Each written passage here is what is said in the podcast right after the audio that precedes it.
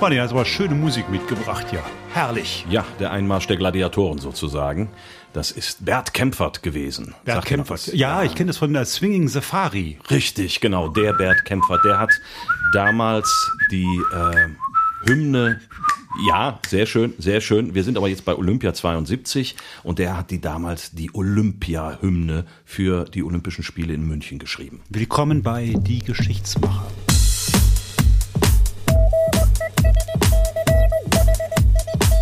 Geschichtsmacher. Von Autorinnen und Autoren des Zeitzeichens.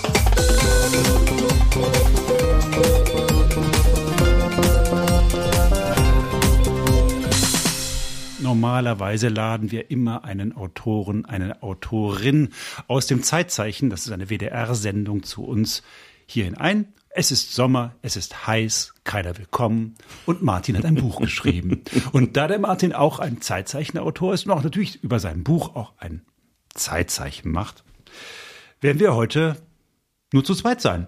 So und ähm, uns über sein Buch und sein Zeitzeichen unterhalten. Das Zeitzeichen geht über die Olympiade 1972. Wir hatten schon mal ein Olympiade-Thema, du erinnerst dich? 36, ja. Und äh, da gibt es auch durchaus Verbindungslinien, also unter anderem den berühmten Herrn Brundage, der diese legendären Worte gesprochen hat, The Games Must Go On. Der war 36 auch schon dabei. The Games Must Go On, obwohl es viele Tote gab 1972, obwohl es ein schreckliches Attentat gab. Und an diesem Attentat, und deswegen reden wir über diese Olympiade, aufgrund dieses Attentates und aufgrund dieser Folgen des Attentates ist etwas passiert. Es wurde eine Gruppe gegründet bei der Polizei. Ja, und zwar die Grenzschutzgruppe 9. Die GSG 9. Und So über die Geschichte der. GSG 9 hat mein geschätzter Kollege Martin Herzog das wunderbare epochemachende Werk geschrieben. GSG 9, ein deutscher Mythos. So, und wer bis zu Ende durchhält, ne? Ja, Der könnte eins gewinnen, wenn er bei uns eine Steady-Mitgliedschaft abgeschlossen hat. so ist es, genau. Denn, denn wir dürfen auch am Anfang diese wunderbare Musik nur 15 Sekunden stehen lassen, denn wir, wir haben ja kein Geld. ne? Wir haben kein Geld und produzieren das alles momentan, äh, wie der Kölner sagt, Förderlach, also für unseren Spaß und euren Spaß und würden das natürlich gerne weiter tun. Und um das weiter zu tun, brauchen wir Unterstützer und Förderer, am besten über eine Steady-Mitgliedschaft. Unter www.diegeschichtsmacher.de, da findet ihr alles Notwendige, was ihr dazu wissen müsst und dann könnt ihr selber kleiner Geschichtsmacher oder großer Geschichtsmacher oder kleine Geschichtsmacherin oder große Geschichtsmacherin werden. Für fünf oder zehn Euro im Monat seid ihr dabei und dann, dann, dann habt ihr die Chance, auch zum Beispiel dieses Buch zu gewinnen. Also 1972 diese Fanfare, die wir am Anfang gehört haben, die Olympischen Spiele, ein freudiges Ereignis. Was in Gottes Namen hat dies mit der GSG 9 zu tun? Was hat das mit deinem Buch zu tun?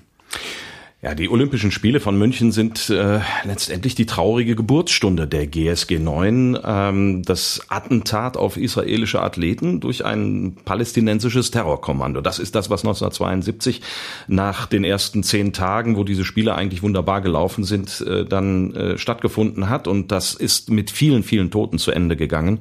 Ein Grund war, dass bis dahin in Deutschland so etwas wie eine Spezialeinheit nicht existierte, um mit einer solchen Terrorlage umzugehen und damit fertig zu werden.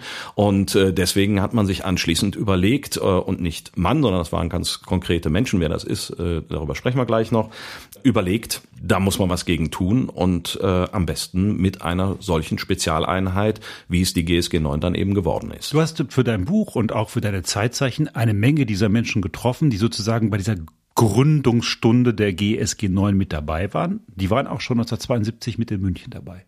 Ja, nicht alle, aber einige davon äh, und äh, ganz interessant eben Leute, auf die es dann auch wirklich wesentlich angekommen ist. Zum Beispiel der Dieter Tutter, mit dem habe ich mich äh, sehr lange, sehr intensiv unterhalten und der war damals Oberleutnant im Bundesgrenzschutz, BGS, das ist der Vorläufer der Bundespolizei gewesen. Und der hat sich damals mit Kameraden vom BGS zum Ordnungsdienst für Olympia gemeldet und äh, ist dann nach München gekommen, um beim Ordnungsdienst mitzumachen. Der war also Freiwilliger. Dort war ich Führer der Eingreifreserve Olympiapark Mitte, ein langweiliger Job. Wir saßen im Keller und warteten, wo etwas zum Eingreifen war. Wir hatten eine ja, malerische Uniform, kann man sagen, einen türkisfarbenen Anzug und eine weiße Schiebermütze. Eigentlich kamen wir uns ein bisschen lächerlich vor, aber man wollte heitere Spiele und man wollte nicht deutsche Polizei in der Öffentlichkeit vorführen. Vielleicht hätte man etwas mehr Polizei gebraucht, wie sich später herausstellte. Wir hatten ja auch keine polizeiliche Befugnisse, keine Bewaffnung, kein gar nichts. Funkgerät hatte ich, ja, kleines. Aber sonst nichts. Wir waren praktisch Ordnungsdienst und haben Besucherströme geleitet und Auskünfte erteilt. Das war alles. Ja, und dafür, um diese Aufgabe zu erfüllen, gab es sogar ein eigenes Training. Da hat man den Leuten wie Dieter Tutter beigebracht, äh, dass Störer mit äh, Klamauk verunsichert werden sollen. Also wenn da irgendeiner kommt, dann sollte man da irgendwelchen Spökes veranstalten oder man, äh, sie sollten sie mit Süßigkeiten beschießen, also Modellkölner Karneval sozusagen. Und notfalls sollten diese Leute dann irgendwie sanft abgedrängt werden, aber so was genau mit denen dann anschließend passieren sollte, war auch nicht ganz klar. Ich meine, wir sind 1972. 72, äh, ja. Die Veteranen des Zweiten Weltkriegs leben alle noch. Ja. Und es ist ja irgendwie ganz verständlich und eigentlich ganz schön, dass sich Deutschland freundlich zeigen will. Ja, das ist die Idee dahinter gewesen. Äh, Freundlich, offen, demokratisch. äh, Wir wollen fröhliche Spiele, wir wollen heitere Spiele. Und äh, natürlich ist es so, wenn da an jeder Ecke irgendein grau uniformierter Polizist oder vielleicht am Ende noch Soldat mit einer Maschinenpistole steht, dann ähm, macht das halt nicht so ein gutes Bild, wenn man dieses, dieses Image vermitteln will. Und genau deswegen hat man das nicht gemacht, sondern Leute wie Dieter Tutter dann eben in so eine türkise Uniform mit so, eine, so, einem, so einem Cappy irgendwie auf und dann äh, hatten sie außer einem Ha- Handfunkgerät, so einem Walkie-Talkie, hatten sie dann noch ein äh, englisches Wörterbuch, damit sie sich auch verständlich machen können mit äh, Touristen und mit Athleten, aber ansonsten hatten sie keine Befugnisse, außer zu sagen, okay, zur Toilette geht's da lang und zum Olympiastadion bitte da lang. Wenn nichts passiert, würde man ja auch denken, das reicht aus. Es ist ja immer nur dann misslich, wenn etwas passiert und dann kommen die Vorwürfe, um Gottes Willen, warum habt ihr denn nicht? Richtig. Äh, hätte man denn ahnen können, dass irgendetwas in der Luft liegt? Ja, also das ist eben der Punkt. Im Nachhinein kann man natürlich immer sagen, war doch klar, aber es war auch tatsächlich einiges, was darauf hingewiesen hat, dass die Situation nicht so entspannt und nicht so fröhlich sein könnte, wie man das gerne hätte. Zum Anfang der 70er Jahre gab es eine ganze Reihe von, von Attentaten, von Anschlägen. Es gab Flugzeugentführungen. Äh, gerade das Jahr 1972 stach heraus als ein Jahr mit sehr, sehr vielen äh, terroristischen Anschlägen. Allein die, die RAF in Deutschland äh, hat 1972 sechs Wochen lang eine ganze Serie von Anschlägen begangen, bei denen auch zwei Leute, zwei Menschen ums Leben gekommen Das sind. war alles Also noch das, vor den Spielen. das war alles vor den Spielen. Also äh, es gab allgemeine Hinweise, dass die Sicherheitslage nicht so entspannt ist, wie man es gerne hätte. Und ähm, in den letzten Jahren sind sogar Hinweise darauf ähm, ans Tageslicht gekommen, dass es sogar konkrete Hinweise auf Anschlagspläne auf das Olympische Komitee gab. Aber das ist alles nicht wirklich ernst genommen worden, beziehungsweise man wollte es politisch auch eben anders haben. Da war der Wunsch der Vater des Gedanken und man hat Sicherheitsvorkehrungen schlicht und ergreifend nicht getroffen. Das betraf äh, das Olympische Dorf. Da gab es nur irgendwie so ein so ein Maschendrahtzaun, irgendwie der war zwei Meter hoch. Äh, der wurde aber auch nicht wirklich bewacht. Nachts schon mal gar nicht. Der war schlecht beleuchtet. Äh, es gab in den Stadien keine wirklichen Sicherheitsvorkehrungen. Es gab aber auch keine Pläne für Krisenstab, gab es keinen Plan dafür. Was, was passiert, wenn irgendwas passiert? Äh, wer muss da mit wem reden? Äh, wer, Wessen Sache wäre das denn gewesen, das sozusagen alles ins Leben zu rufen? Ja, also äh, formal war zuständig der bayerische Freistaat und die Stadtpolizei München.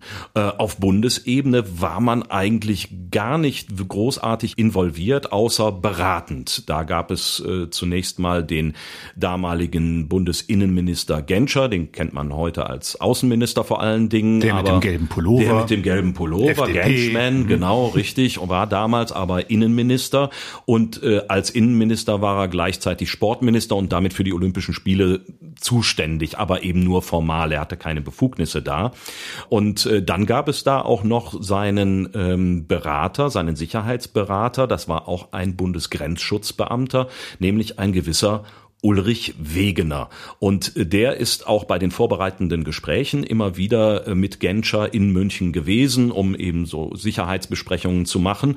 Und da habe ich mal ein Zitat rausgesucht. Äh, der hat sich nämlich später daran erinnert, wie das abgelaufen ist. Marco, wenn du willst, kannst du das mal gerade vortragen. Ich bin jetzt Wegener. Du ja. bist Wegener. Ich unterhielt mich mit vielen Münchner Polizeibeamten, die sich auch darüber aufregten, denen bei der Sache auch nicht wohl war. Der Chef des Bundeskriminalamtes, Horst Herold, und ich gaben zu bedenken, dass wir auf diese Weise nur mit einem Minimum an Polizeikräften unsere ausländischen Gäste schützen würden. Das würde niemals ausreichen. Wir wurden leider nicht ernst genommen. Die Polizei betrachtete das alles mehr als Zeitvertreib. Es war ein unmöglicher Zustand.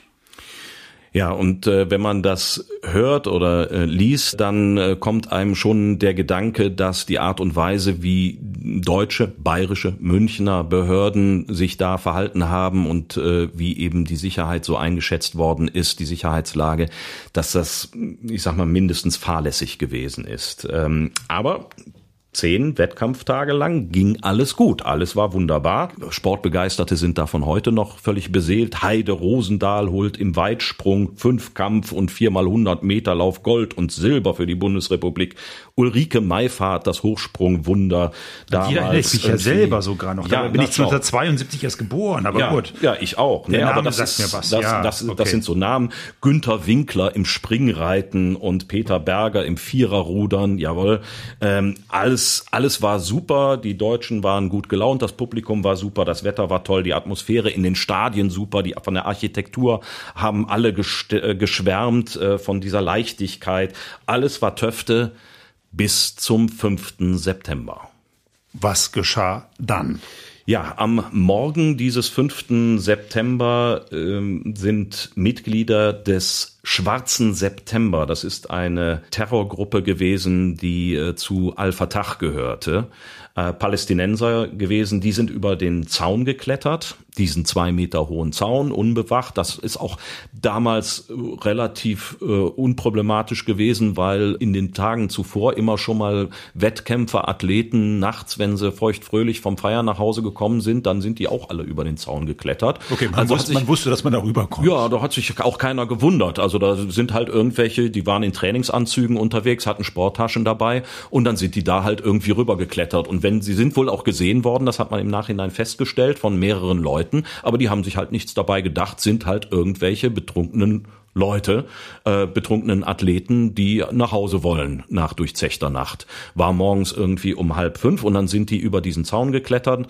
haben sich in einer stillen Nische umgezogen, haben Kampfanzüge angezogen aus den Sporttaschen, automatische Waffen hervorgezogen und Granaten und sind dann in die Unterkunft der israelischen Olympiamannschaft eingedrungen und haben dort Geiseln genommen, die Olympioniken und die Trainer, die sie dort vorgefunden haben. Es gab äh, Gerangel, es sind äh, zwei Israelis ähm, dann sofort erschossen worden. Zwei, zwei der Sportler. Zwei der Sportler sind erschossen worden und äh, einer hat es geschafft zu fliehen. Nichtsdestotrotz waren dann eben noch neun Israelis in der Gewalt von insgesamt acht palästinensischen Geiselnehmern waren. So, also neun Geiseln sind dann in der, in der Macht dieser acht Attentäter. Weiß man die genaue Zahl? Ist das alles schon klar in dem Moment? Nee, da ist noch gar nichts klar. Also es äh, ist so, dass anfangs, und das ist etwas, was wirklich einen großen Anteil auch an dem Desaster hat, das am Ende passiert ist, äh, man wusste am Anfang überhaupt nichts über die Zahl der Geiselnehmer. Man hat angenommen vier oder fünf im Laufe des Tages schien es sich zu bestätigen, dass es fünf sind. Und auf fünf hat man sich eingerichtet. Äh, und das war ein fataler Fehler. Man hat das massiv unterschätzt und äh, das hat zum Schluss dann auch mit maßgeblich dazu beigetragen, dass es äh, in einer Katastrophe geendet ist. Geiselnehmer wollen in der Regel etwas erreichen. Was war das Ziel dieser Geiselnahme? Gefangenenaustausch. Es sollten, also es gibt unterschiedliche Angaben zwischen 130 und 250 palästinensische Gefangene aus israelischen Gefängnissen befreit werden. Also das war eine Forderung an die israelische Regierung, lasst unsere palästinensischen Gefangenen frei äh, und dann lassen wir unsere israelischen Geiseln frei im Austausch. Und äh, es stand unter der Liste mit den Namen, unter dieser Namensliste auch der Name von Ulrike Meinhoff, RAF, Terroristin, die gerade einsaß und auf ihren Prozess wartete. Was hatte diese, diese Palästinensergruppe Schwarze September, was hatten die mit den RAF-Leuten gemeinsam? Wie hängt es zusammen? Es gab äh, Absprachen zwischen äh, verschiedenen europäischen und auch japanischen Terrorgruppen, um mit palästinensischen Terrororganisationen sich gegenseitig zu unterstützen und im Namen der anderen Organisation Terrorakte zu begehen, äh, Geiselnahmen zu begehen, Sprengstoffanschläge zu begehen. Also es war so eine internationale Terrorkooperation, die man vereinbart hatte. Mit Japanern, die Japaner waren Palästinenser, auch dabei, richtig, Deutsche, Iren, Italiener, französischen äh, Terroristen. Das war ein internationales Länder vereinigt euch. ja, so okay. kann man das sagen. Es war ein internationales Netzwerk und äh, das hat man dann auch wieder gesehen fünf Jahre später bei der Entführung der Landshut, der Lufthansa-Maschine Landshut. Das war auch ein Palästinenserkommando, die die Freilassung deutscher RAF-Häftlinge gefordert hat im Austausch gegen die Geiseln in dem Flugzeug. Das war sozusagen auch eine, wenn man es so flapsig sagen darf, Auftragsarbeit für die RAF. So, jetzt, äh, wenn man vor einer solchen Geiselnahme steht und die Forderung liegt auf dem Tisch, gibt es jetzt zwei Möglichkeiten. Man gibt der Forderung nach. Ja, oder man lässt es halt. Ja, Gut, Das, das war ein Teil äh, des Problems, äh, denn die israelische Regierung, die ja die angesprochenen waren, die hat von Anfang an gesagt, kommt nicht in Frage. Die äh, Ministerpräsidentin Golda Meir hat über ihren Botschafter der Bundesregierung ausrichten lassen, wenn wir diesem Austausch zustimmen, dann wird in Zukunft kein Israeli auf der Welt mehr sicher sein und deswegen kommt das nicht in Frage. So, jetzt stand die, die Bundesregierung beziehungsweise der Krisenstab, der sich dann schnell gebildet hatte, stand dann natürlich da und äh, hatte nicht wirklich eine Option, außer Zeit schinden, versuchen, die Geiselnehmer zum Aufgeben zu bewegen und zu schauen, dass man irgendeinen Weg findet, um diese Situation zu lösen. Aber Ulrike- keiner wusste wie. Ulrike Meinhoff war die einzige, die in einem deutschen Gefängnis saß. Richtig ist. Die hätte man freilassen können.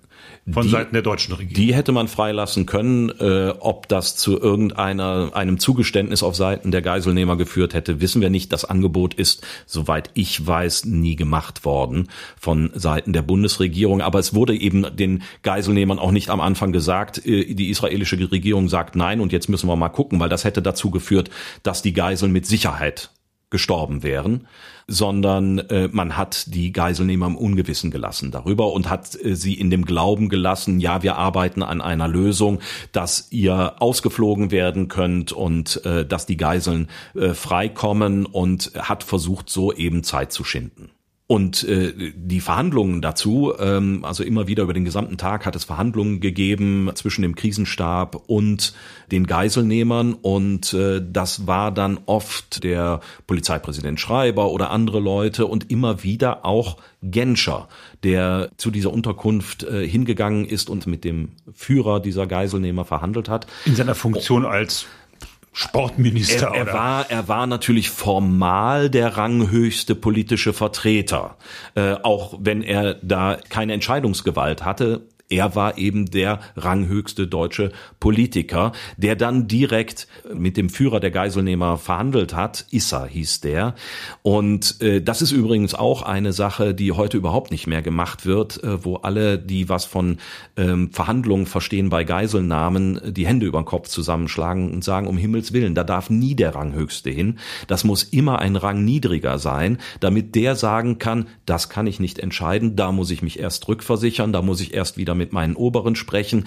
Deswegen wird nie, nie, nie jemand dahin geschickt, der tatsächlich Entscheidungen treffen kann, sondern immer nur, ähm, sag mal, Laufburschen oder Laufmädels. so. Und das war der Chef sozusagen selbst da, der eigentlich Prokura gehabt hätte und dann vergibt man sich dieses Ass so, so, so ist es. Und er hat sich dann auch noch selbst als Geisel angeboten. Nachdem er einige Male da gewesen ist, hat er gesagt, ich komme und im Austausch biete ich mich an für die Freilassung der israelischen Geiseln. Heroisch.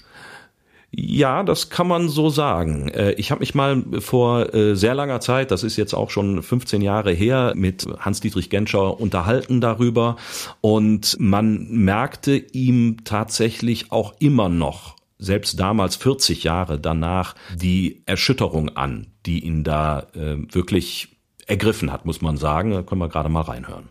Ich persönlich befand mich in einer Situation, die in jeder Hinsicht unbefriedigend war. Erstens war ich örtlich nicht zuständig für die Schutzmaßnahmen und die dann nach der Geiselnahme zu ergreifenden Maßnahmen, aber dominierend war für mich Zeuge zu werden der Geiselnahme von israelischen Sportlern nach allem, was in der Zeit des Dritten Reiches gegenüber unseren jüdischen Mitbürgern geschehen war, fand ich das als eine ganz schreckliche Erfahrung. Es war für uns wirklich zum ersten Mal, dass wir mit dem internationalen Terrorismus uns konfrontiert sahen. Da zeigte sich, dass dafür die Münchner Stadtpolizei und auch die bayerische Landespolizei nicht vorbereitet war. Das wäre an jedem anderen Ort in Deutschland genauso gewesen. Also, Polizei überfordert, dieser Krisenstab irgendwie überfordert, um mir mal so eine Idee von dieser zeitlichen Horizont zu geben. Wann fängt das so an? Wann, wann, wann ist diese Geiselnahme und wie lang zieht sich das? Wann, wann geht Genscher dahin und bietet sich quasi zum Tausch an? Also äh, angefangen hat das Ganze im Morgengrauen, wie gesagt, des 5. September. Das ist so 4.30 Uhr gewesen ungefähr. So früh sind die über den Zaun. Sind die okay. über den Zaun und sind halt äh, zu einem Zeitpunkt, als die noch schliefen in ihren Unterkünften, natürlich sind die da eingedrungen und haben die Athleten als Geiseln genommen und die Betreuer. Und äh, dann zog sich das über den kompletten Tag. Äh, man hat angefangen mit Verhandlungen und äh, bis das äh, bei den deutschen Behörden überhaupt mal so langsam ins Rollen kam, weil hatten wir eben drüber gesprochen, es gab keine Vorbereitung Vorbereitungen für so einen Fall. Es gab keine Pläne, äh, wer kontaktiert werden muss, wer alarmiert werden muss, wie so ein Krisenstab äh, aufgebaut sein soll, wer da drin sitzt und wie die, die entsprechenden Kompetenzen verteilt sind. Gab es alles nicht. Das heißt, es hat sich irgendwie so zusammengefunden. Alle waren alarmiert, alle sind dahin geeilt und dann hat man eben ad hoc geschaut, äh, was machen wir denn jetzt? So und äh, das ist natürlich. Äh, da hat man einen Minister hingeschickt, den wollten sie aber nicht haben. So und nu? Das Ganze war ein, ein, ziemlich großes Durcheinander. Man hat natürlich erstmal dann versucht, äh, dieses Gelände oder diese Umgebung dieser Unterkunft, das war ja alles offen, erstmal so ein bisschen abzuschirmen. Und dann hatten Leute wie Dieter Tutter vom Ordnungsdienst, der mit die, seiner lustigen Uniform, der mit der lustigen Uniform dann die Aufgabe zu versuchen, die Menschen, die das mittlerweile mitbekommen hatten, da irgendwie wegzudrängen und vor allen Dingen natürlich die Reporter, die da auch mittlerweile Wind von bekommen hatten. Hören wir mal rein. Die strömten natürlich alle dahin. Die wussten, was los ist. Das kam ja über die Medien. Und das haben wir gut und schlecht versucht zu machen. Entscheidend dabei war, dass in mir eine, eine, eine richtig gehende Wut hochkam. Denn wir haben in den Zwischenpausen, wo wir nicht eingesetzt waren, die ganzen Funkkanäle offen. Münchner Polizei, Bundesgrenzschutz, Hubschrauber, alles was war. Und haben dieses Ganze nicht nur in den Medien verfolgen können, sondern auch mehr oder weniger live über Funk. Und das war eine Katastrophe. Also das muss ein einziges Durcheinander gewesen sein. Letztendlich ein großer Hühnerhaufen, der da umeinander gerannt ist. Im Funk hätten jetzt diese Terroristen durchaus, wenn sie Funk gehabt hätten, weiß man das, hatten sie? Ähm, das weiß ich nicht. Ich glaube nicht, dass sie Funk dabei hatten, aber der Funk war gar nicht das Problem, denn es wurde ja live übertragen im Fernsehen und in jeder Unterkunft gab es natürlich Fernseher. Das heißt, Sie haben im Fernsehen geguckt, was um Sie herum los ist? Man weiß es nicht ganz genau, ob sie tatsächlich, also das ist die große Frage, schauen Terroristen fern, ähm, während sie jemanden als Geisel nehmen. Ähm, man weiß es nicht ganz genau. Die Möglichkeit hätten sie dazu gehabt, einfach den Fernseher anzuschalten und zu schauen, was sich um sie herum tut. Und äh, was ich da tat, das war sehr, sehr unerfreulich, vor allen Dingen für Leute, die wussten, wie Polizeiarbeit geht, wie Dieter Tutter.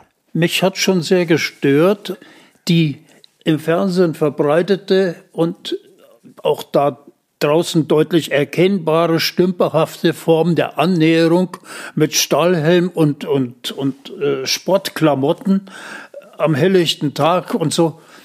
Das war schlimm. Mir widerstrebte das schon, denn ich war ja nun ausgebildet beim Bundesgrenzschutz und wir haben einen Geländedienst und, und, und alles Angriff aus der Bewegung und Maschinengewehr und Granatwerfer. Wir hatten ja das Zeug. Wir waren eigentlich eine militärähnliche Polizeitruppe. Und wenn man dann sieht, wie andere Polizisten äh, in einem Halbzivil schwankend über die Dächer klettern, dann äh, graut das einem. Man sagt, was, was soll denn der Unfug?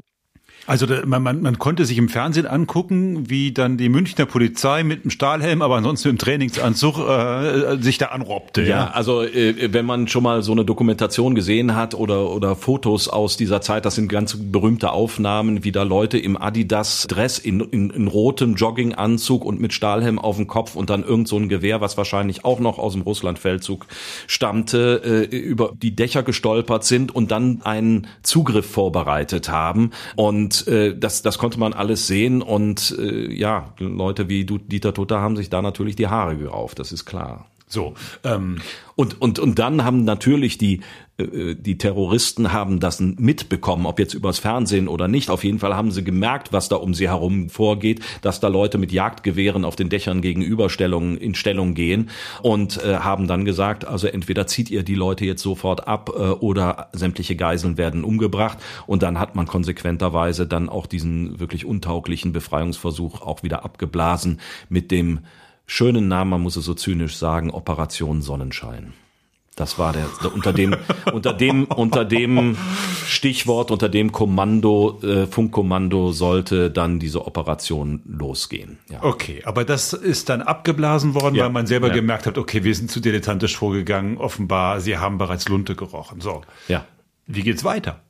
Anschließend, äh, das war dann schon im späten Nachmittag, war klar, die Terroristen werden immer misstrauischer und im Olympischen Dorf wird es auch keinen Befreiungsversuch mehr geben. Und deswegen hat man dann erreicht, dass das Ultimatum bis abends 21 Uhr verlängert wurde und äh, hat den Leuten Hoffnung gegeben, wir fliegen euch aus nach Ägypten und äh, nach Kairo und äh, in Kairo mit den Geiseln zusammen und in Kairo äh, seid ihr frei und die Geiseln werden auch freigelassen. Das war der Deal. Ähm, und äh, das heißt aber, die Terroristen haben sich schon darauf eingestellt, okay, das, was wir hier erpressen wollten, das werden wir nicht bekommen, aber jetzt wollen wir immerhin unsere Haut retten. Ja, richtig, genau. Also das heißt, die waren immerhin nicht suizidal ja, man, drauf. Man hat ihnen auch die Befreiung der palästinensischen Gefangenen in Aussicht gestellt. Das war schon immer noch da. Okay. Aber es ging jetzt dann eben darum, wie können wir diese aktuelle Situation auflösen. Und dann hat man gesagt, okay, wir bringen euch mit Helikoptern nach Fürstenfeldbruck, das ist ein Militärflughafen, und von da aus, da wird eine Maschine bereitgestellt gestellt und dann geht's dann eben nach Kairo. So, dann machen die sich da auf zu dem Helikopter. Ja, zwei Helikopter sind zur Verfügung gestellt worden, mit denen sie dann nach Fürstenfeldbruck geflogen sind. Und zwar in einem riesigen Bogen. Die Piloten hatten Anweisung, äh, möglichst langsam zu fliegen und äh, einen möglichst großen Bogen zu fliegen, damit die in Fürstenfeldbruck noch Zeit hatten, sich darauf vorzubereiten, auf die Ankunft. Und es gab einen, äh, einen dritten Helikopter, der ist zwar später gestartet, aber vorher angekommen, weil der direkt dahin geflogen ist. Und da saßen dann die ganzen hochrangigen äh, Politiker drin, zuvorderst äh, Genscher und sein Sicherheitsberater Wegener, aber auch solche Leute wie Franz Josef Strauß und äh, andere hochrangige Politiker aus Bayern und, und äh, aus München. Und die sind dann in den Tower gegangen und haben äh, dort dann versucht, äh, ja, die Aktion zu leiten, die dann folgen sollte, nämlich Zugriff auf dem Flughafen in Fürstenfeldbruck. Diese beiden Hubschrauber sind dann dort gelandet, dummerweise nicht da, wo sie landen sollten, sondern 30 Meter daneben. Okay. Und da war kein Landefeld beleuchtet. Das heißt, die Scharfschützen, die sie vorher als Freiwillige äh, dorthin geschickt hatten, fünf Scharfschützen insgesamt, bei, die hatten. Ich, bei, ich rekapituliere acht Geiselnehmern. Richtig fünf Scharfschützen für acht Geiselnehmer, fünf Scharfschützen, die nicht wirklich als Scharfschützen ausgebildet waren, die hatten halt ein bisschen über, das waren Jäger äh, in der Freizeit und äh, deswegen den hat man also dann Gewehr in die Hand. Fünf genommen. Freizeitjäger sollen acht Terroristen erschießen. Ohne Funkverkehr untereinander, die hatten nämlich nicht genug Funkgeräte und deswegen war auch überhaupt nicht klar, wie irgendwie das Kommando zum, zur Feuereröffnung oder Koordination untereinander stattfinden sollte. Fünf Leute für acht Terroristen, die ausgeschaltet werden sollten. Und damals war schon Standard, dass ausgeschaltet. Du sagst das schon so, ne? Du hast dich lange ja, die sollen ja nicht, die sollen ja nicht, also wenn es geht, wenn es geht, sollen die nicht getötet werden. Ah, das okay. ist ja schon, also ne, aber ich weiß jetzt nicht ehrlich gesagt äh, äh, zu diesem Zeitpunkt, äh, wie präzise die jetzt mit dieser Art von Gewehren und der Ausbildung, die die hatten, also da, wie man, wie, inwieweit man da noch solche Forderungen aufstellen konnte. Aber natürlich ist es zunächst mal im äh, im Polizeigesetz so vorgesehen, dass äh, Menschen kampfunfähig gemacht werden und äh, nicht exekutiert werden. So. so, aber aber das heißt, man kann sich das ja, also das geht ja eigentlich gar nicht. Also wenn fünf Leute gleichzeitig schießen, bestenfalls werden bestenfalls fünf getroffen, bleiben noch drei Leute übrig. Ja, schon damals. Und die können wahrscheinlich auch irgendwie, die sind, waren, waren die bewaffnet alle? Die waren alle, die waren alle bewaffnet mit Maschinenpistolen, die hatten alle Handgranaten. Sie hatten auch vorher sehr klar demonstriert, dass die in der Lage sind, damit umzugehen und dass sie auch willens sind, sie zu benutzen. Also wer zehn Finger hat, kann sich ausrechnen, äh, das geht nicht auf. Nein, das, das war eben einer der Punkte. Man hatte vorher gedacht, es sind vier oder fünf Geiselnehmer und als die dann rauskamen im Olympischen Dorf aus den Unterkünften, hat man gesehen, ach du lieber Himmel, sind ja acht. Aber selbst diese Zahl hat es nicht bis zu den Scharfschützen in Fürstenfeldbruck geschafft. Keiner hat denen gesagt, das sind übrigens acht. Und auch damals war es schon klar, dass äh, bei solchen Operationen, wenn Scharfschützen gebraucht werden, dass man mindestens pro Zielperson, jetzt sage ich nochmal so ein, so ein Wort, ja, also pro auszuschaltendem Terrorist, zwei Scharfschützen hat. Das eigentlich drei. Das heißt, eigentlich wären da mindestens 16 Leute. Besser 16, 24. 16, besser 24 Scharfschützen am Start gewesen. Aber es waren eben nur fünf. Und äh, dann war das Feld auch noch unbeleuchtet. Dann gab es noch ein Intermezzo, denn es gab ja eine bereitgestellte Maschine, wo die mit ausgeflogen werden sollten, also angeblich. Und äh, da war aber kein Personal drin, sondern da sollten stattdessen ein gutes Dutzend Münchner Polizeibeamte, auch Freiwillige sein, die die äh, Terroristen dann dort überwältigen sollten. Und äh, die haben sich dann aber kurz bevor die Hubschrauber gelandet sind, geweigert, diese Aktion durchzuführen, weil es selbstmörderisch gewesen wäre und sind aus der Maschine wieder raus. Dann heißt das heißt, es gab eine leere Maschine und es gab fünf viel zu wenige Scharfschützen. Und das Schön, war die Situation. Schöner Mist. Was, was, was, was hätte man jetzt noch tun können? Gar nichts mehr eigentlich. Eigentlich gar nichts mehr. Die und es war ja auch klar, wenn die die eine leere Maschine vorfinden würden, äh, dass das Ganze ein Bluff ist. Ja, und so war es auch. Genau so, genau so war es. Also die sind, äh, die Hubschrauber sind gelandet. Der Anführer dieser Issa ist mit einem zweiten ausgestiegen, ist in die Maschine reingegangen, hat sich umgeguckt, hat festgestellt, hier ist keiner ist wieder rausgegangen, hat zu seinen Mitstreitern ein Signal gegeben. Keiner weiß, was es bedeutete, aber wahrscheinlich, wir sind hier verladen worden. Und dann fiel der erste Schuss aus einer deutschen Waffe. Kein Mensch weiß heute mehr, wer das genau gewesen ist und warum, ob das da einen Feuerbefehl gegeben hat oder nicht. Und dann fing eine wilde Schießerei an, die sage und schreibe zwei Stunden angedauert hat. Zwei Stunden wurde jetzt von, da geballert. Von halb, von halb elf abends bis kurz vor halb eins nachts. Da wurden zwei, zwei Stunden lang wild durch die Gegend geschossen. Es wurden mehrere Terroristen am Anfang getroffen, aber mehrere eben auch nicht, die sich dann unter die Hubschrauber geworfen haben und das Feuer erwidert haben, mehr oder weniger in die Dunkelheit schießend. Aber wie es manchmal so ist, ähm, da hatte dann ein Terrorist einen Glückstreffer und der äh, endete im Kopf eines Polizeibeamten, der am Tower stand. Der war auf der Stelle tot. Und äh, es gab eine ganze Reihe von Verletzten. Und im Tower saßen dann äh, die Politiker, die sich äh, unter die Tische geworfen haben, weil da auch die Kugeln einschlugen. Und äh, miterlebt unter anderem hat das eben Ulrich Wegener. Und wie der das erlebt hat, äh, das kannst du vielleicht auch nochmal vorlesen. Da habe ich auch noch ein Zitat. Da war eine Einheit der Bereitschaftspolizei in den Tower verlegt worden, die bereit standen, aber offensichtlich keine Weisung hatten, etwas zu tun. Nach den ersten Schüssen sprach ich mit dem Hundertschaftsführer und fragte, Wollt ihr nun nicht endlich eingreifen? Wollt ihr nicht rausgehen und einen Angriff durchführen, um wenigstens einige Geiseln zu retten? Da antwortet er, ich muss warten, bis jemand kommt und mir einen Befehl erteilt. Und ich bin ziemlich überzeugt davon, dass er froh war, keine Weisung zu haben. Es war ein einziges Fiasko. Das war für mich das traumatischste Ereignis meiner Laufbahn. Ich musste neben Genscher vom Tower aus zusehen, wie die israelischen Olympiateilnehmer ermordet wurden und konnte nichts tun. In dem Augenblick schwor ich mir, dass so etwas nicht noch einmal passieren würde. Ja, und diese Situation, die er da als so unerträglich beschreibt, äh, die endete dann eben nachts um, um halb eins mit äh, neun getöteten israelischen Sportlern. Fünf Terroristen waren tot, drei haben überlebt und einem getöteten Polizisten. Das war sozusagen die Vollkatastrophe. Schlimmer hätte es kaum werden können.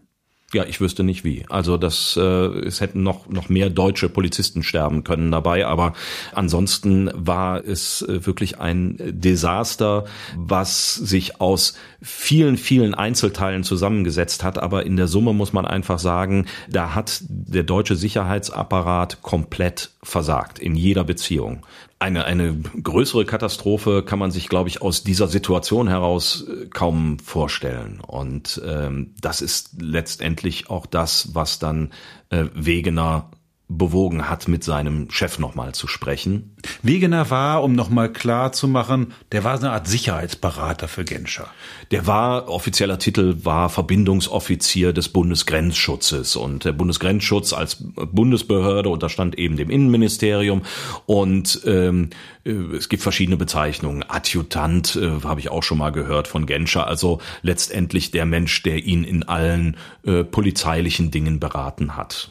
Im Prinzip ist er derjenige, der sozusagen als Verbindungsmann zur Politik aus dem Bundesgrenzschutz da dient. Ja, genau, richtig. Und dem, also, und dem Genscher verklickert, wie es funktioniert. Ja, genau. Bundesgrenzschutz, ich frage nochmal nach, dieser Tutter ist ja. auch Bundesgrenzschutz. Auch Bundesgrenzschutz, genau. Weil der hat ja eben auch erzählt, sie hätten eigentlich eine Menge Möglichkeiten gehabt.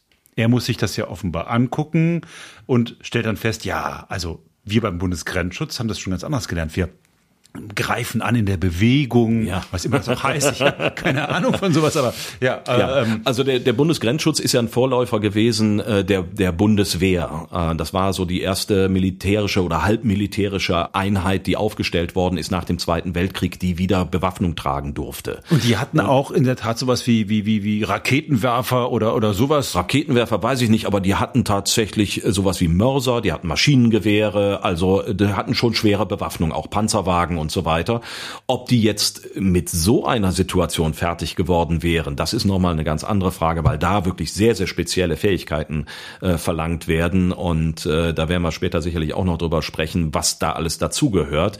Aber was so ein, ich sag mal, so ein Feldwald- und Wiesenpolizist, so ein Schupo damals machen konnte, war eben das, was sie denen gesagt haben, so jetzt nehmt ihr euch mal da so ein olles Gewehr und dann äh, begebt ihr euch und den Stahlhelm von, vom, von Opa und dann begebt ihr euch da mal aufs Dach und äh, dann. Opa, das war doch der eigene damals. das war, ja. ja, oder Vaters Stahlhelm dann in den 70er Jahren, ja, wie auch immer jedenfalls. Und, und dann guckt mal, dass er die irgendwie zur Strecke bringt. Das war so mehr oder weniger die Anweisung, die die bekommen haben. Und das ist natürlich völlig untauglich. Und wenn dann so jemand wie der Tutter das sieht, äh, klar, der rauft sich die Haare. Aber ob, ob sie das damals hätten besser machen können, das ist dann nochmal eine andere Frage. Aber auf jeden Fall äh, scheint es Ideen gegeben zu haben, wie man so etwas lösen könnte. Also diese Idee einer Spezialeinheit, die nichts anderes macht, als für solche Fälle zu trainieren, die lag wohl schon in der Luft. Das wird auch so halb aus einem Zitat klar von Ulrich Wegner, was ich auch noch rausgesucht habe, äh, wenn du das vielleicht auch noch mal vortragen könntest. Selbstredend. Also ich bin wieder äh, Ulrich, Ulrich Wegener, Wegener, der Kontaktmann äh, zur Politik zu äh, Hans-Dietrich Genscher aus dem Bundesgrenzschutz, der das Attentat und diesen ganzen Kladderadatsch und alles, was schiefgelaufen ist, sozusagen aus dem Tower mitverfolgt. Live und in Farbe neben Genscher, jawohl. Genscher hatte ich selten so mitgenommen, gesehen wie an diesem Tag. Er wollte gar nicht mehr angesprochen werden. Es ging ihm sehr nah, dass er mit seinen eigenen Kräften die Katastrophe nicht hatte verhindern können. Nach der Pressekonferenz sagte er zu mir, ich habe das inzwischen dem Kanzler gemeldet. Das war damals Brandt. Mhm. Ich habe das inzwischen dem Kanzler gemeldet und wir müssen jetzt überlegen, was wir zu tun haben. Ich erwiderte, wir müssen eines tun, Herr Minister. Das habe ich Ihnen schon früher gesagt. Wir brauchen eine Art Antiterror-Spezialeinheit, die in Zukunft mit solchen Situationen fertig wird. da stimmte er zu. Ah, das heißt, die beiden haben schon mal miteinander darüber geredet? Ja, genau. Ich habe auch äh, Genscher damals danach gefragt, ob äh, es denn vorher schon so etwas gab wie Pläne zum Aufbau einer solchen Einheit. Und äh, er hatte mir damals gesagt, na, wir haben da mal so drüber gesprochen und es gab mal diese Idee, das ist aber nicht konkret geworden. Wie man ähm, halt so über Dinge spricht. Ja, es äh, gab damals eine große Reform des Bundesgrenzschutzes, die er damals politisch durchgesetzt hat. Und im Zuge dieser Überlegungen, wie man denn diesen BGS reformiert, wurde wohl auch schon mal äh, zwischen Wegner und Genscher über eine solche Spezialeinheit gesprochen. Da ist aber nie was Konkretes draus geworden und Genscher sagte mir dann auch, äh, nein, also der Anlass und die, die Ursache auch eine solche Einheit wirklich zu gründen war dieses Attentat und diese Katastrophe bei den Olympischen Spielen 72. Für mich ist das so ein bisschen Bundesgrenzschutz. Ich meine, wir sind in München nicht an der Grenze. Trotzdem läuft ja Herr Tutter da rum und, äh, und Herr Wegner sitzt sozusagen neben dem Minister, den Zuständigen, mhm, mhm, und guckt sich das alles an. Das heißt, man hat, es muss ja schon irgendetwas gegeben haben, um konkret den Bundesgrenzschutz im Innern ein, einzusetzen. Das Richtig, das war auch Teil der Reform. Denn äh, ursprünglich durfte der Bundesgrenzschutz nur in einem Korridor von 30 Kilometern direkt an der Grenze eingesetzt werden, nicht im Innern des Landes. Da spielt München und, nicht mehr mit. Richtig, genau. Und das ist äh, dann eben geändert worden, auch im Zuge dieser BGS-Reform, dass äh, für bestimmte nationale Sicherheitslagen oder im Katastrophenfalle zum Beispiel oder auch wenn eine nationale Notlage gegeben ist, dass der Bundesgrenzschutz im Innern eingesetzt werden kann. Und es gab auch tatsächlich stationierte BGS Truppen bei den Olympischen Spielen. Das, was der Tutter gemacht hat, das war ja Ordnungsdienst. Den haben sie da in so eine lustige Uniform äh, gesteckt. Und außerhalb des Sichtfeldes gab es schon Einheiten des BGS, die dann eben auch gerufen worden sind, als diese Geisellage sich dann entfaltet äh, hat. Aber äh, viel mehr als das Gelände abzusperren, konnten die auch nicht machen. Also die Leute vom Bundesgrenzschutz, die da waren, konnten die Katastrophe nicht verhindern. Die konnten nur zugucken, was für ein äh, Schlamassel äh, die Kollegen vor Ort da sonst fabriziert haben. Ja. Insgesamt ist es ja als so, als so ein Komplettversagen der deutschen Ordnungskräfte bis heute ein Fanal. Mhm. Bis heute, glaube ich, beschweren sich auch Menschen aus Israel und Angehörige der Toten äh, darüber, wie das gelaufen ist. Es ist also eigentlich ein hochaktuelles Thema, denn diese Leute wollen, glaube ich, Entschädigung, ne? Richtig, Entschädigung. Es, es gab schon mal Zusagen vom deutschen Staat. Es sind also schon mal Entschädigungen gezahlt worden ähm, an die Angehörigen, an die Angehörigen der Opfer. Ähm, das war eine Summe in der Größenordnung von, ich glaube, 5,4 Millionen Euro, die äh, da mal vor 20 Jahren äh, geflossen sind. Für die Hinterbliebenen von die, diesen. Richtig, genau. Aber wir reden da äh, von, äh, ich glaube, 60, 70 Hinterbliebenen. Also das ist in, in der Summe dann für jeden Einzelnen nicht so wahnsinnig viel gewesen. Die Hinterbliebenen äh, beschweren sich vor allen Dingen aber auch darüber, dass äh, die deutsche Politik und der deutsche Staat über Jahre und Jahrzehnte Obstruktion betrieben hat äh, und die Aufklärung verhindert hat über das, was da wirklich passiert ist. Man muss sich ist das halt, so? Ich meine, du hast ja, ja dazu ja, recherchiert. Ja, meine, das muss man, muss man einfach ganz klar sagen. Das ist so gewesen. Also äh, erstens ist es so gewesen, niemand hat anschließend nach diesem Desaster, was wir jetzt ja nur im Detail nachvollzogen haben, niemand hat seinen Hut nehmen müssen anschließend. Es gab niemanden, der irgendwie eine Verantwortung übernommen hat und hat gesagt, okay, das geht auf meine Kappe, ich trete zurück. Und äh, es ist im Anschluss behauptet worden, zum Beispiel, es habe genügend Scharfschützen gegeben, es sei ausreichend beleuchtet worden, dass äh, das äh, Landefeld. Es sind Dinge behauptet worden, die einfach nicht wahr waren, um zu verhindern, dass irgendwelche rechtlichen Ansprüche daraus gezogen werden können. Und äh, das also der deutsche Staat hat sich schäbig verhalten. Ja, so kann man über Jahrzehnte. Das muss man so sagen. Ja. Richtig. Und die Wut der Angehörigen, die sich über, über Jahre und Jahrzehnte aufgestaut hat, die ist schon ziemlich nachvollziehbar, muss ich ehrlicherweise sagen. Äh, inwieweit das dann gerechtfertigt ist, jetzt, äh, nachdem es schon mal eine Zahlung gegeben hat, jetzt auf weitere Entschädigung zu pochen. Es ist und, 50 äh, Jahre so. her, in der es Tat. Ist, es ne? ist 50 Jahre her. Und, und wahrscheinlich sagt, muss man auch sagen, niemand in der, in der Regierung und in verantwortlicher Stelle hat das gewollt. Äh, das ist Nein, das ist, äh, das ist natürlich nicht so, ähm, aber es ist natürlich eine Frage, inwiefern ich habe eben gesagt, äh, fahrlässig, sträflich fahrlässig. Und ich glaube, das ist tatsächlich der Fall. Also man, man hat da Dinge unterlassen, die man hätte tun müssen und die man damals auch hätte sehen können. Und da ist dann natürlich schon die Frage, wenn es schon keine rechtliche Verantwortung gibt, gibt es eine moralische Verantwortung äh, dafür, Dinge einfach nicht getan zu haben. Ob das im guten Glauben passiert, ist erstmal dafür relativ uninteressant. So, das Versagen des deutschen Staates ist relativ klar. Mhm. Hätte es denn eine andere Möglichkeit gegeben?